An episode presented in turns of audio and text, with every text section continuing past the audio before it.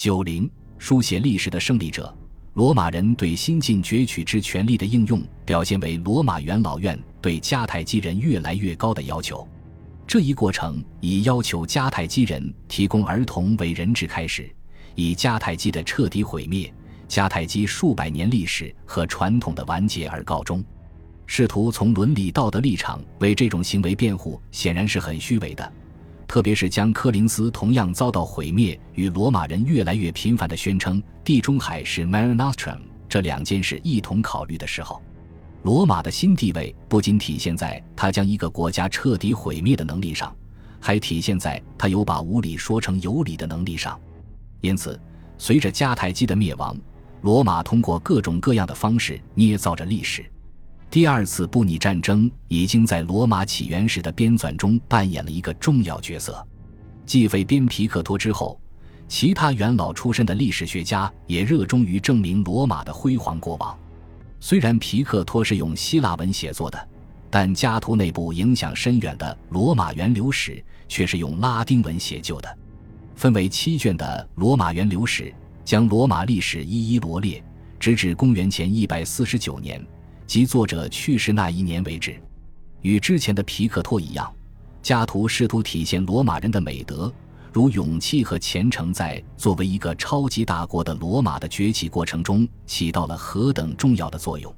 但与此同时，他也极力强调，罗马能有今天，靠的并不是某个将军或政治家的壮举，而是罗马公民群体共同努力的结果。然而。加图的这本以年代为主线展开的巨著，完全算不上客观公正。这部书的头两卷专注于意大利民族的起源，其意图可能在于强调意大利半岛文化和历史的完整性，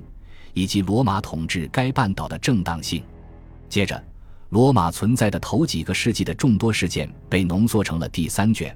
而第一次布匿战争与第二次布匿战争则在第四卷。第五卷分别阐述，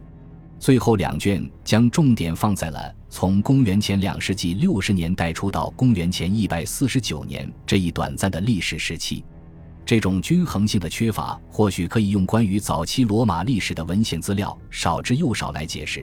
但其也体现了罗马源流史意欲成为一份同时代的宣言的愿望到达了何等程度。尤为重要的是。这部著作可能被用于解释家图与元老院在彻底毁灭他们最大的敌人这一过程中扮演的角色。毫无疑问，家图正是在这部著作中展示了那份臭名昭著的、记录着迦太基人六次违反他们对罗马人应尽义务的著名事件的档案。而迦太基人的观点，我们可以想象得到，则被完全抹去了。因此，在文学作品的记录中，迦太基仍是一个没有定论的议题。然而，罗马人试图对自己的过去进行支配和重新定位的企图，不仅体现在历史学家的著作中，同样也体现在新一代诗人所写的罗马史诗中。这些诗人自觉地将希腊史诗作为其作品的蓝本，但他们特别强调罗马这一主题，试图以此建立属于他们的民族文学文化。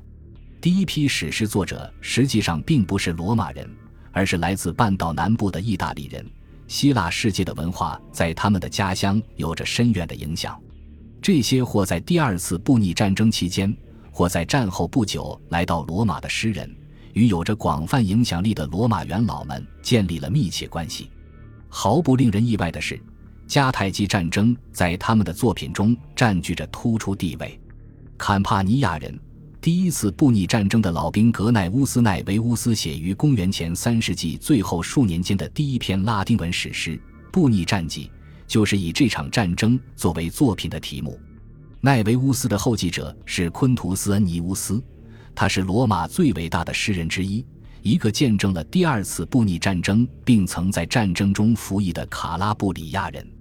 他的史诗名著《编年记》。将整部罗马历史作为其著作的宏大主题，奈维乌斯和恩尼乌斯都将近些年所发生的历史事件放在包罗万象的古代神话大框架下研究。罗马迦太基关系史为一部着重描述这两座城市为争夺世界霸主，他们的本质决定了这种局势就是宿命般的存在，而爆发的冲突的叙事史诗所取代。在奈维乌斯的诗篇中，很可能也有人怀疑出自恩尼乌斯之手。迦太基女王与建立者狄多成了那个时代的又一个埃阿涅斯。这样做的用意很明显，为最先由蒂迈欧所提出的迦太基与罗马的历史一样长的说法圆谎。因此，对于奈维乌斯和恩尼乌斯而言，不是人间之事。而是诸神的好恶和互斗导致了布匿战争的爆发。罗马的守护女神是埃阿涅斯的母亲维纳斯，而朱诺则是迦太基人的守护女神。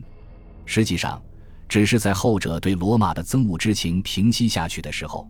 罗马人才将胜利牢牢掌握在自己手中。在著名的荷马传奇故事《伊利亚特》中，赫拉在希腊神话中与朱诺对应的女神。对罗马人那著名的恨意，就是因这群特洛伊人而起。与此同时，阿弗洛狄特在希腊神话中与维纳斯对应的女神，则向特洛伊伸出了援手。因此，从某种程度上说，这种天神拉帮结派、相互对抗的故事显得毫无新意。然而，这种将众神之间的仇恨映射到同一时期罗马与迦太基之间的矛盾上的做法，属于较近时代的产物。它无疑反映了第二次布匿战争时期交战双方均受到神的恩惠的说法。事实上，维纳斯是罗马人的女性祖先的观点是在这一时期才牢牢树立起来的，而朱诺的憎恨情绪则是在不久之后，随着一系列为平息他的怒气而举行的祭祀仪式方才得到确认的。奈维乌斯创作《布匿战记》的时候，汉尼拔尚在意大利。结果导致这位迦太基将军与他的随从进一步在宗教宣传阵地上大做文章，作为回击。与之相反的是，恩尼乌斯编年记的最后一部分写于公元前两世纪七十年代，当时罗马与迦太基之间的关系已再度恶化。尽管这部作品将罗马的整部历史囊括其中，但它和加图的《罗马源流史》一样，在记载近期发生的历史事件。特别是第二次布匿战争时，也表现出明显的偏见。这部著作的残篇对迦太基人无疑持谴责态度，把他们写成娘儿们一样的家伙和可恶而自负的敌人，并宣称他们用自己年幼的儿子作为神的祭品。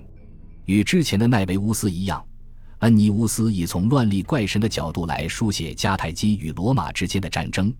并预言后者将因朱庇特的诺言而成为胜利者。因此，在布匿战记和编年记中，布匿战争均被写成一场因争夺最高霸权而起的天命之战。在这场战争中，只有一方才能最终登上尚未有人问鼎过的至尊宝座。这种观点对毁灭迦太基的最终决定起到了多大影响是无法估计的。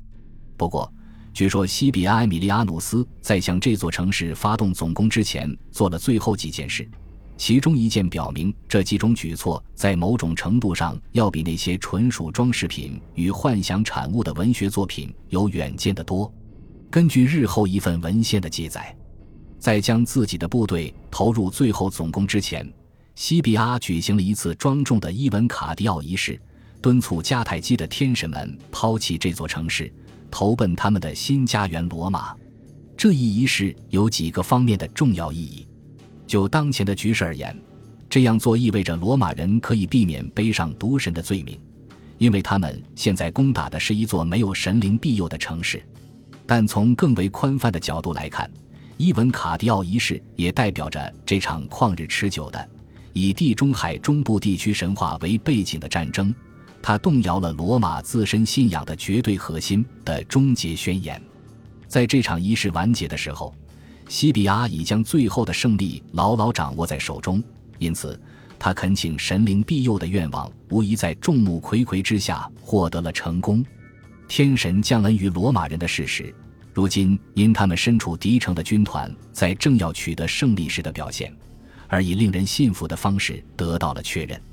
当迦太基众神似乎都叛投到了罗马一方时，罗马人对地中海中部与西部地区的统治无疑得到了天神的认可，而这一成就要归功于他们那长期坚持不懈的努力。